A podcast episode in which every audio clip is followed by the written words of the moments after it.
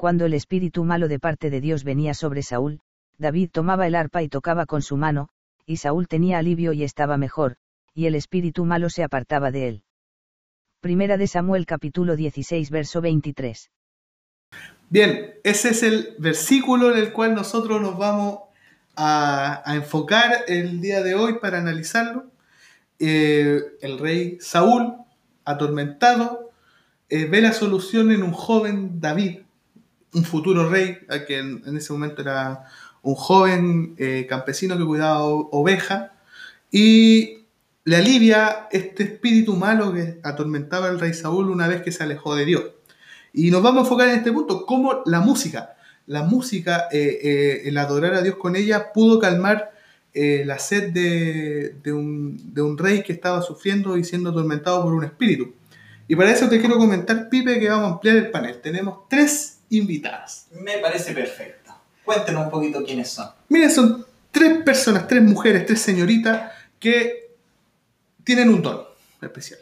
¿Son, También, ¿son músicas? Sí. Sí, cantantes un trío de Muy, pero muy talentoso. De parte de Dios han recibido gran talento, así que vamos a ampliar esto, por favor. Tengo a Noemí, tengo a Catalina Fuentes y a Victoria Hermosillo. Buenas tardes. Un aplauso. Por favor, un aplauso. Le damos las cordialmente bienvenidas, así que por favor, si alguna se puede presentar, comentar un poquito más qué es lo que hacen, qué, qué eh, ya, me dijeron mi nombre, soy Catalina Fuentes. Eh, yo toco el instrumento de la mandolina y, como dijeron, es un, un don que Dios me, dio. ¿Hace cuánto tiempo tocas la mandolina? Eh, Hace un día. trayectoria, una trayectoria tremenda. de los 10 años, más o menos. 10 años. Ah, bastante. ¿Y cuánto tiene? 9. 17, 7 años. ya se vio desde pequeño. No sé, Victoria. Eh, bueno, gracias por la presentación. Estoy muy feliz de, ser, de haber sido invitada.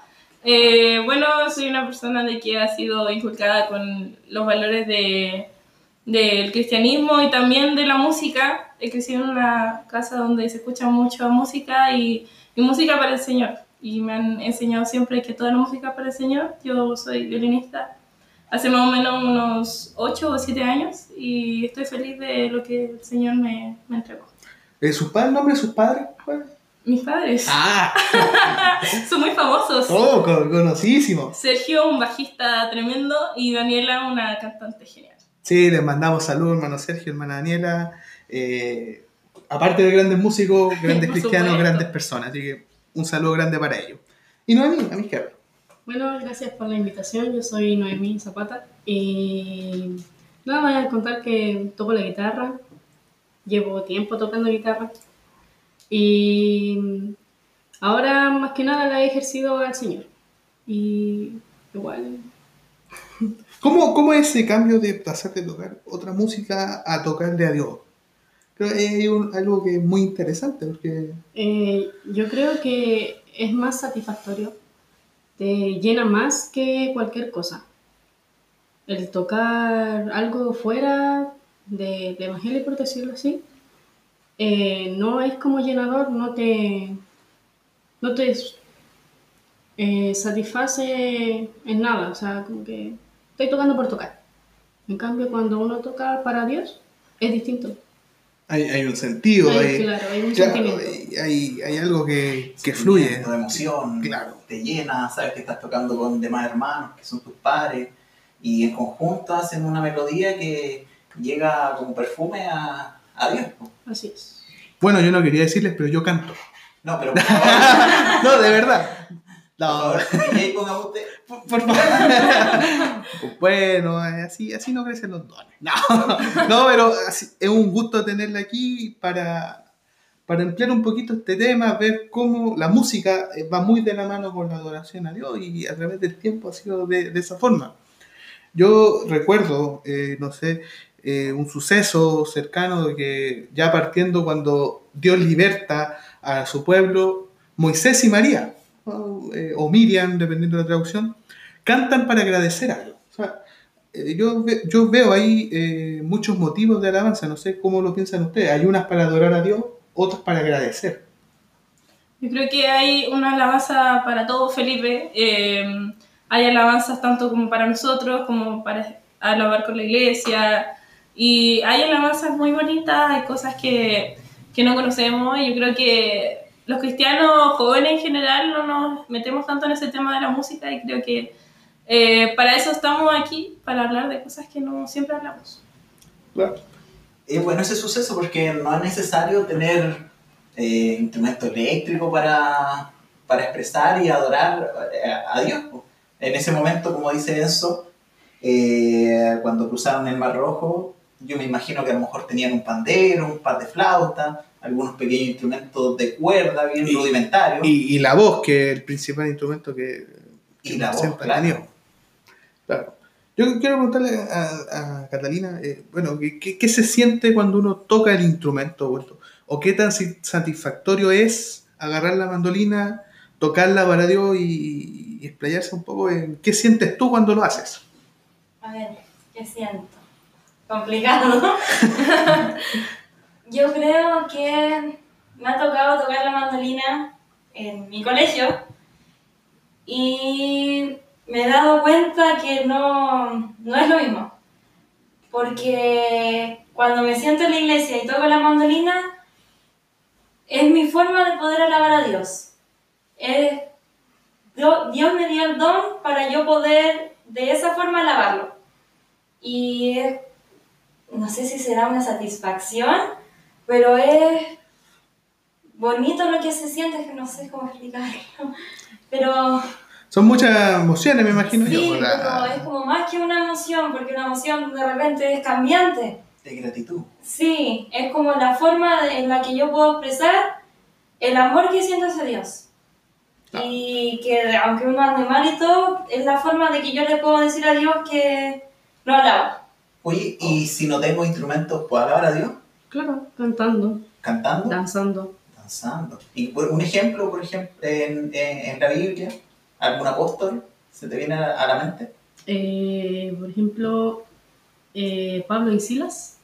Oh, sí. toda la razón, Sí. sí, con Pablo y Silas estuvieron encarcelados. Oye, sí, pues y en ese momento, ¿quién, quién tendría ganas de cantar en ese momento? O sea, a dos que están presos, están ahí y, y- y se ponen a cantar, se ponen de acuerdo, cantan al Señor y wow.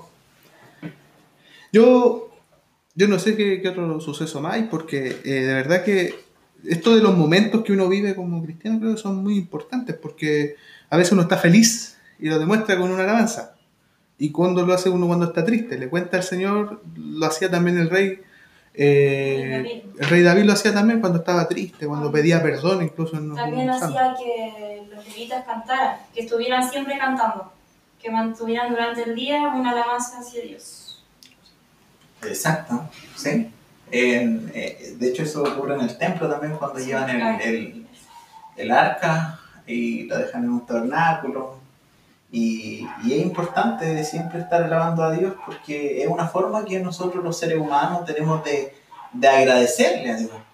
Eh, es una de las tantas formas también, porque yo agradezco a Dios mi oración, agradezco a Dios eh, mi canto, agradezco a Dios en realidad todo lo que yo haga debes agradecer a Dios, si yo soy netamente dependiente de, Él. Oye, eh, quería ver un punto importante, que también en la guerra se usan hartos instrumentos, ¿En la guerra? ¿sí? ¡Wow! No sé si se acuerdan en, Gedeón. Gedeón, Gedeón y los 300. sí. Que ellos Esa es una película. pero, pero ahí se entiende. Debe estar inspirada, debe Ya, estar inspirada la sí, historia de Gedeón. Pero Gedeón, cuando él iba al mando y eran pocos, Dios les dijo que ellos no tenían que pelear, que ellos tenían que ir con un cuerno, con un, Un shofar. un chofar, Un chofar. un Chofar. chofar, Un ¿sí? shofar. Y Teas, ¿o ¿no? No. Esa es Yes, ardiente. Ya. Sí. y lo tenían que hacer sonar y que ellos no tenían que pelear con espada. Y ahí Dios mostró su poder porque los, los que iban a matarlo eran, le ganaban en cantidad, pero Dios hizo que entre ellos se mataran y su pueblo quedara bien. Claro, y además que no, creo que esa fue contra los Marianitas, eran Eran 10.000 fácil. millones. Fácil contra 300 hombres que dio religión.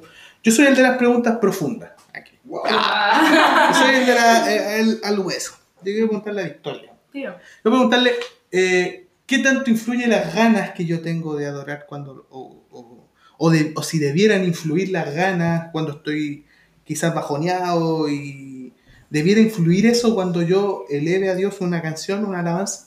Es que, ¿sabes qué? Yo en lo personal creo que no. No, no debería. Jamás, jamás, jamás. Porque, porque no alabamos por sentimiento, como dijo Catalina, no es, no es un sentimiento cuando nosotras alabamos a través de nuestros instrumentos a través de nuestra voz. Es algo que te llena, te llena por dentro y no sabes cómo expresarlo. Y algo que se queda, se queda, se queda y pasa por los años. Y eso, yo creo que no, por más que tú estés mal, porque somos humanos nos vamos a sentir mal y, y se entiende y, y también es fácil decirlo. Pero hay que, hay que ponerlo en práctica y, y aunque sea complicado, además siendo un- los que estamos en el coro, nos cuesta bastante es como controlar nuestras emociones en ese aspecto. Oye, y hablando también de lo mismo, eh, ya que somos los seres humanos, las personas que, las que tocan el instrumento o, o cantan alabanza, eh, ¿existe la posibilidad de que a mí no me guste una alabanza? Esa es una buena pregunta. Yo imagino que sí. O sea, O sea, no sé qué, qué yo dirá creo la... que de, de que se pueda, se puede, ¿no? Pero como decía mi hermana Victoria, ¡Ah! el- Se tomó el formalismo. esto. uno no puede servir por sentimientos. Y uno en una alabanza le guste o no le guste, porque uno se guía por el sentimiento, lo que te da, lo que te expresa y no... Yo creo que para alabar a Dios no, no se puede guiar por no... si le gusta o no le gusta. Ahora, ustedes han tocado juntas, ¿cierto? ¿Tocado? Sí, sí. sí. Han tocado juntas, sí, las tres. Eh, yo quería preguntarte, bueno, Noemí, eh, ¿qué tal es, eh, es compartir y tocar con alguien que es tu amigo o amiga en este caso? Que debe ser diferente porque en las bandas se habla mucho del feeling, cuando tocan. ¿Y, y qué, qué- qué hay de especial en, en que dos amigos o amigas se pongan de acuerdo en diferentes instrumentos y alaben a Dios, a un solo Dios? En este caso. En este caso, bueno, eh, es bonito porque compartes lo mismo que la otra persona y sabes que a la otra persona también le gusta y que también lo llena de la misma forma que te llena a ti. También hay buena conexión, o sea, no hay discusión en algo que no te gusta. Puedes eh, arreglar y no arreglar cosas que te gustan y no te gustan en temas de nota o cosas así. Y entonces esa comunicación no se pierde ya que las dos están en armonía, o las tres, o cuantas personas sean, porque está la confianza. Y es bonito eso, es bonito saber que puedes contar con personas que le gusten lo mismo que ti. Wow. Sí. Oye, volviendo al tema de, de lo- los sucesos dentro de, de la Biblia, la historia hebrea, están las las murallas de Jericó, Claro. donde también están involucrados un instrumento sumamente importante dentro de la historia hebrea, que es el chofar. ¿Alguien me puede describir qué, cómo, cómo era el chofar, de dónde viene? Como la, la- hay que- es como la forma de un cuerno, Como la forma de un cuerno. para que se lo imaginen. La forma de un cuerno. El chofar era usado, tengo entendido, en diferentes formas. Era, era también eh, para adorar a Dios, para anunciar guerras también, para anunciar eh, un mensaje también. El chofar era, era, era parte de, de la cultura, digamos así, hebrea. Entonces, También lo podemos tomar como algo más parecido a una trompeta antigua, claro. También, ¿sí? Para guiarse de alguna forma, Parecido. parecido, como para que se vea más en la actualidad. No es lo mismo, pero Pero el sonido era quizá... Podría- Es lo mismo, pero no es igual. no. Oye, y hablando de instrumentos, Oye, pe- pe- antes, Sí. antes, justo con ese hay un dato freak ahí, con las vueltas de... ¿Cuántas vueltas dieron en realidad el pueblo de Israel a Jericó? siete. siete vueltas. ¿Siete vueltas? Sí. ¿Están seguras? Por la alabanza, ¿Segura? los corito. Dieron siete vueltas. No, no dieron siete vueltas. Wow. ¿Cuántas dieron? No dieron siete. ¿Cuántas dieron? No. La historia es la siguiente. Seis días antes, el pueblo tenía que dar una vuelta. Y el séptimo día, el pueblo tenía que dar siete. El mismo día. O sea, en total, no fueron siete vueltas, fueron trece vueltas. Los seis días anteriores y el último día, las siete final, donde las, las murallas realmente se cayeron. Así que, un dato no menor, no son siete vueltas las que dio el pueblo de Israel, fueron trece vueltas. 13 vueltas. Anótelo ahí. Buen dato el que nos da nuestro colega. Ah, ahí. De hecho, lo vamos a escribir. Gracias, te siento muy atendido. Bueno, ese dato, eh, no dejarlo pasar, continuamos. Eh, junto con el chofar, nosotros también ah, ah, conversamos un poquito, escuchamos un verso también de la palabra de Dios al principio, que David tocaba un instrumento. Bueno, en, en- en el relato que escuchamos, habla de un arpa, pero realmente el arpa es un poco posterior ese nombre. Claro, el, el arpa es como el nombre que tenemos ahora, pero antes por los conocimientos que tengo era una lira y no era tan parecida al arpa que tenemos ahora, sino era como un- una cosa de madera con cuerdas. Parecía una guitarra, pero no con la forma de una guitarra. No sé si se puede entender. Es complicado de explicar. Me lo imaginé. no. no, Y excelente. creo que lira es de- como del- de la parte griega que viene ese nombre de lira, pero en hebreo tenían otro, otro nombre que era como kitara, eh, el instrumento de cuerdas que, que tocaban. Y bueno, posteriormente también los egipcios también ya le agregan mucha más cuerda y, y lo empiezan a llamar con el nombre de arpa también. Nosotros en Chile también se toca cueca y en la cueca usan harto arpa, entonces se ha mantenido desde los tiempos antiguos hasta el día de hoy. Y así con otros instrumentos, me imagino yo. Te miro la cara y me da sed. no, eh, estoy tomando. Vamos a aprovechar de pasar un auspicio aquí. No, y, eh, y también el, el tema de los instrumentos antiguos. ¿Dónde podríamos encontrar en la Biblia algún verso que nos hable de, de los instrumentos? ¿Algún salmo? El Salmo 150. Oh, perfecto. ¿Y como qué instrumentos podemos ver ahí, Catalina? ¡Oh!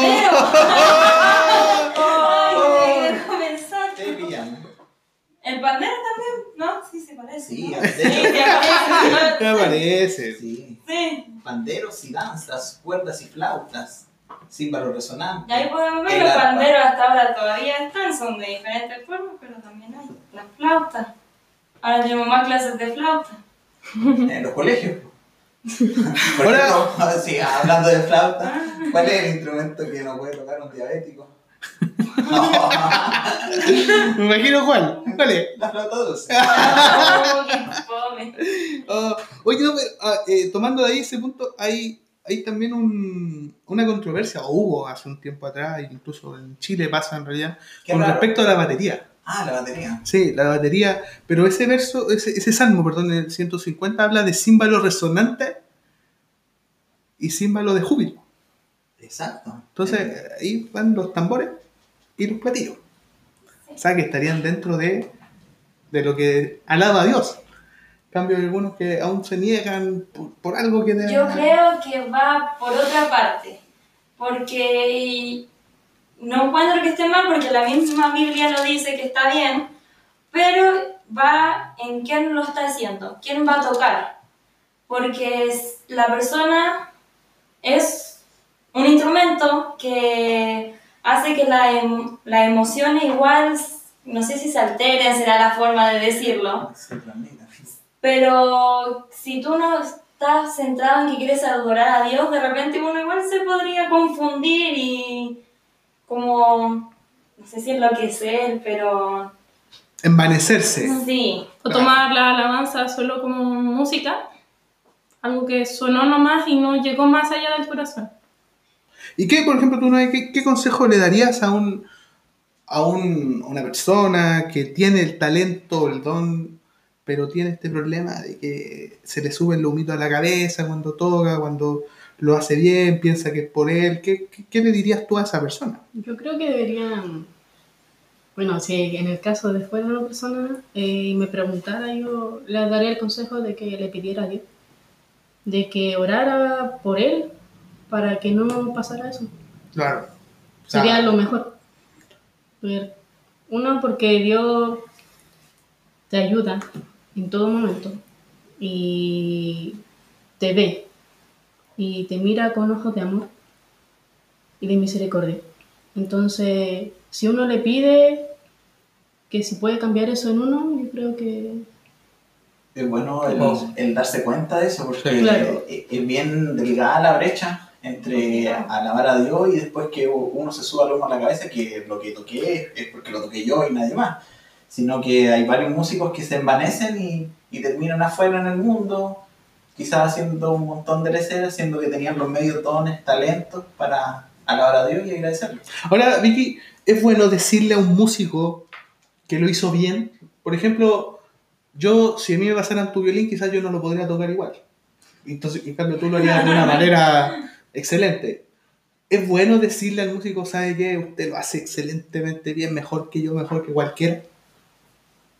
Eh, no entiendo el, el- como a dónde lleva tu pregunta. No, no. que si se puede eh, como enaltecer con eso o agrandar con eso. No, en realidad, eh, eh, a lo que yo me refería era que si yo, yo, yo que soy oyente de tu instrumento o de cualquiera de ustedes, le, es bueno o es recomendable decirle al músico, ¿sabe qué? Lo hiciste bien. no. No. No, no, porque, porque sin, sin la gracia de Dios en esa persona que, que lo hace bien, esa persona no sería nada, ni nadie.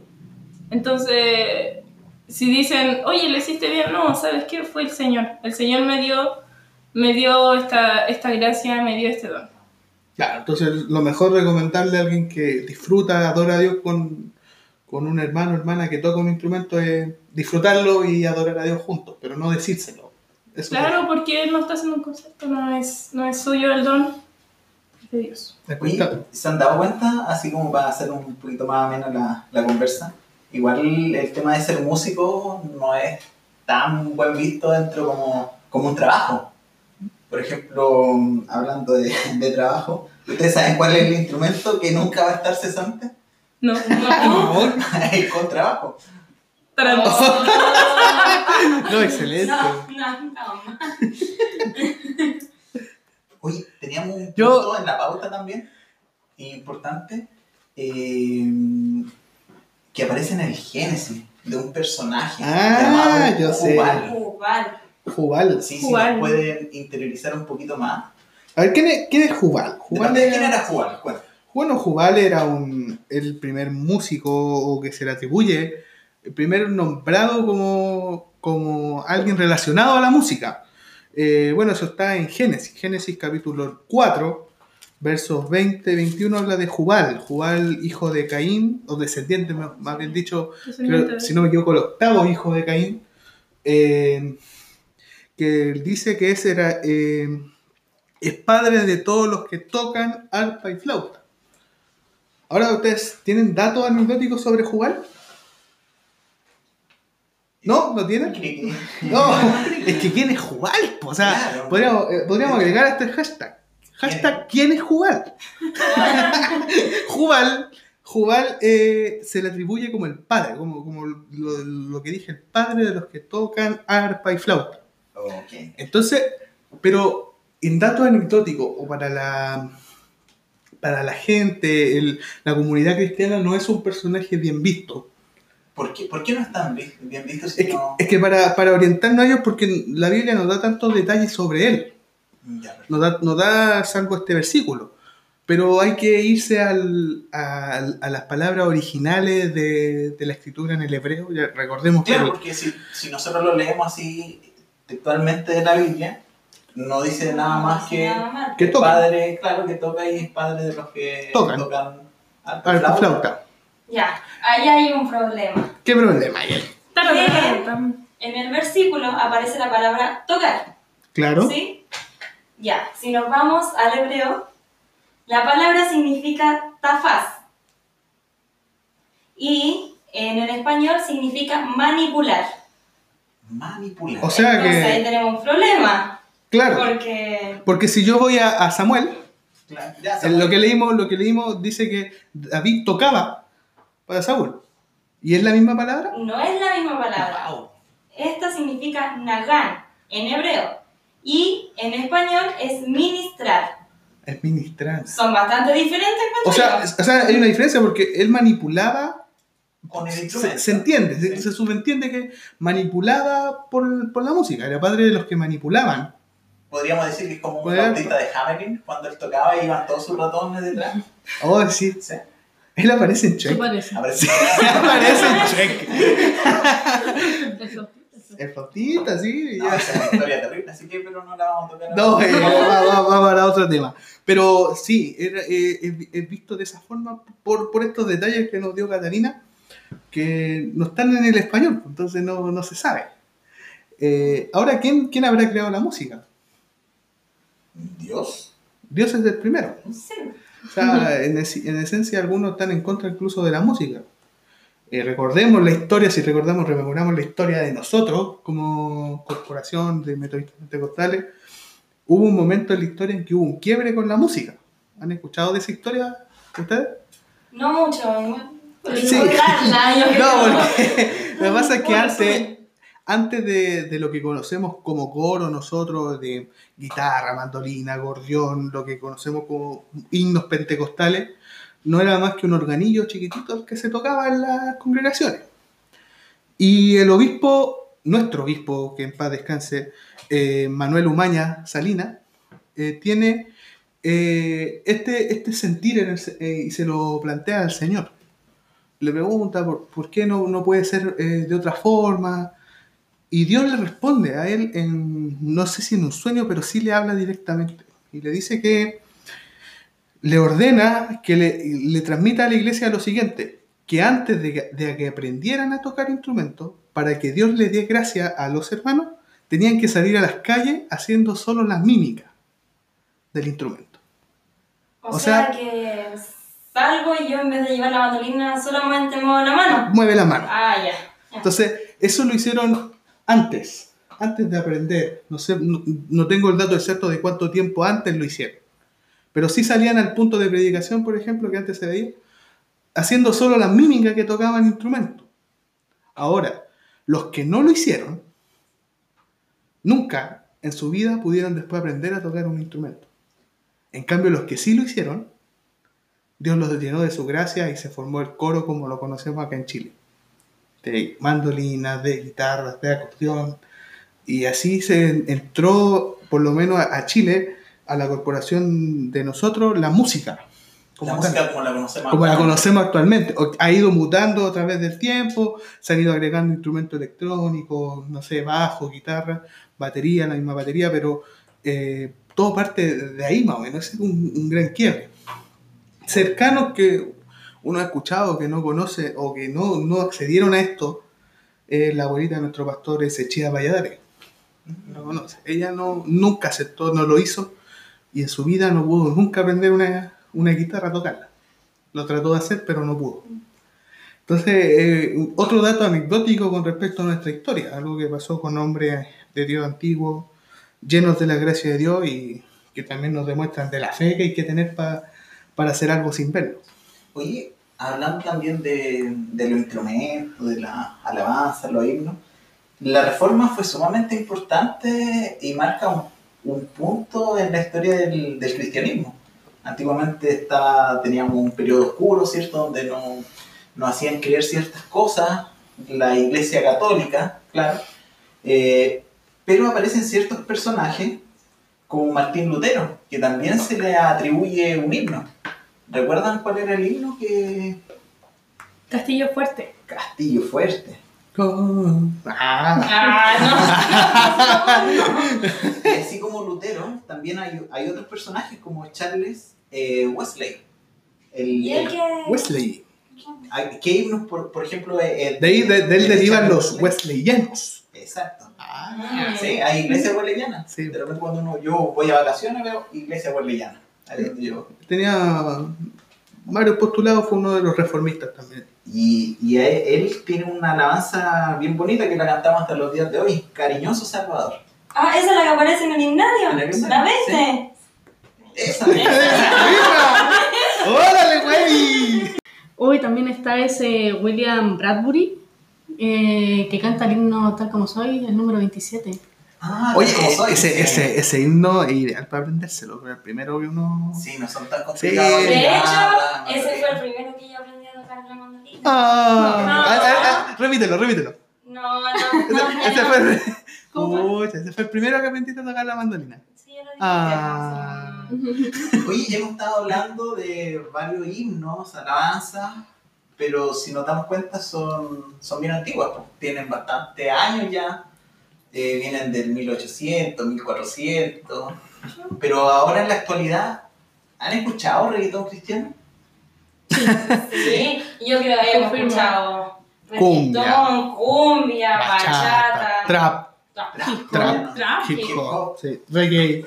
También. Hay de todo ahora. ¿Y algunos exponentes, algunos nombres? ¿Se ve Eh, de reggaetón, Alex Zurdo, Alex Zurdo. Indio Mar. Oye, ¿y él de verdad es zurdo? ¿O No sé. No, puede ser, no sé. no, eh, Redimido. También. Redimido también un artista Funky. llevándolo urbano, funky. Sí, músico. Bueno, el maestro, el primero, Vico sí. No, Vico sí, eso es más, más urbano, que es como lo- la tendencia que está llevando, sobre todo en ahora. Centroamérica. Pero también podemos ver por el otro lado que es música más lenta, que es más emotiva, que está Marcela Gándara Claro. o Jesús Adrián Romero. Ah, ellos, ellos, bueno, ellos, si bien llevan ya mucho tiempo. Marco Guido Marco. Witt, ellos, ellos marcaron una época también Sí. dentro de la música, o sea, Sí. Marco Witt innovó con muchos himnos rápidos para ¿Cómo lo que fue en la época. Ah, como cuál, qué interesante esa pregunta. No, pero por ejemplo hay un medley de mariachi de Marco Witt que es buenísimo. Buenísimo. que incluso él, él colaboró con Funky, ¿sabes ustedes? No. No tenía ni idea. Busquen idea. Marco Witt con Funky. También podemos ver música hebrea, así. También. Pa, por Paul Whitworth. O una cosa así. Ah, o sea, o sea, No, era por ahí. O sea, hablamos de, de varios artistas que, eh, bueno, no sé si artistas, no sé si llamarlo artistas sea bueno, adoradores, que, que incluso a nosotros, iglesias locales, nos han dado pautas para seguir en, en alabanza. Yo no sé quién, eh, ¿cómo se llama? Eh, de la música actual, ¿es bueno? Yo quiero ampliar la pregunta, abrirle al panel. ¿Es bueno eh, tomar una letra antigua y actualizarle el ritmo? Eh, no es como sacrilegio, yo no sé si en algún momento ustedes la han sentido de esa forma. No. No, No. No. yo creo, hay una alabanza que no me acuerdo su nombre, Fidelidad creo que se llama. Fidelidad de Cristín de Clario con. No me acuerdo con quién, pero. Cristín de Clario. Sí, Quiero que me Otra- y otra mezcla una alabanza que es antigua y la deja aún más para adorar a Dios, la deja aún más bonita. No me acuerdo cuál es el nombre, pero creo que se llama O tu fidelidad. Ok. Mm, Sí, o sea, esos son, eh, han, han sido cambios musicales, pero por ejemplo, eh, hay una, Mora en mi vida, una alabanza muy conocida por nosotros, que tiene una versión reggae. ¿Les parece? Le- le- porque ahí cambia totalmente el, el, el sentido, o sea, cambia el ritmo, es un ritmo que Más lento, ahora pasa, pasa a otro ritmo que es como, más pausado. claro, tal, Claro. entonces, eh, o que incluso está muy estigmatizado el reggae con, La marihuana. con la marihuana. Yo quería decir cannabis sativa, pero bueno. Medicina, ¿no? Claro, medicina. No. Medicina. No, no, pero eh, hablando en serio, para el mundo está muy relacionado con eso y se ocupó para hacer una alabanza. ¿Ustedes están de acuerdo con eso? Yo creo que va en el, en el tipo de estilo que cada uno tiene. O sea, no a todos les gusta quizá el escuchar los himnos en sí, pero sí les llama la atención escuchar nuevas tendencias. Por ejemplo, podríamos llegar a otro tipo de personas. Eh, no sé, a- quizá hay personas que les gusta el reggae, que son de esa onda, pero que no les gusta la música cristiana. A lo mejor con, con el estilo, pero con la letra cristiana, puedan acercarse a... Claro, Pero yo creo que igual hay un problema. O sea, encuentro yo, en mi opinión, de que de repente se desvirtúa un poco. O sea, yo creo que va, hay que ir midiendo, hay que alabanza y alabanza, ¿no? Yo Claro, creo eso- que esa va más dirigida, como dijo bien Felipe, a gente que no es cristiana y que la música cristiana siempre está un poco estere- estereotipada como algo aburrido, repetitivo, fome. Entonces, si cambiamos un himno a algo reggae y escuchar la letra, quizás cambia un poco. Quizás a esa persona le llame la atención quizás se convierta. Entonces yo creo que va con ese propósito más que para la gente que ya está en la iglesia. Claro, quizás más difícil cantar, no sé, Cariño Salvador en versión metalera, pues ya sería algo totalmente que rompe todo. Yo no sé si existirá, no sé. Porque, bueno, el, el metal también está muy relacionado a, a lo satánico, entonces Claro. también uno entra. Entonces hay estilo y estilo. Claro, y yo creo que también hay alabanzas con las cuales uno no puede entrar en adoración, principalmente las que llevan un tipo de ritmo que, que a ver, todo va por, por ahí, entra por ahí.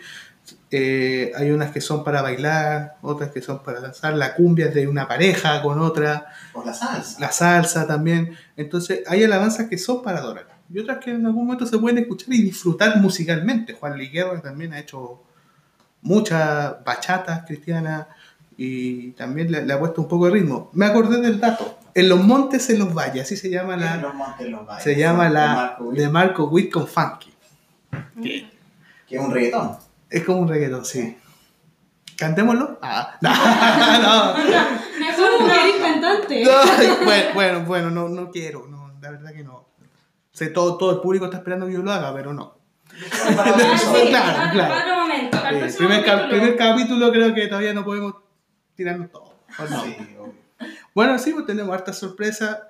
Este ha sido nuestro primer capítulo. No sé si alguien más quiere agregar algo.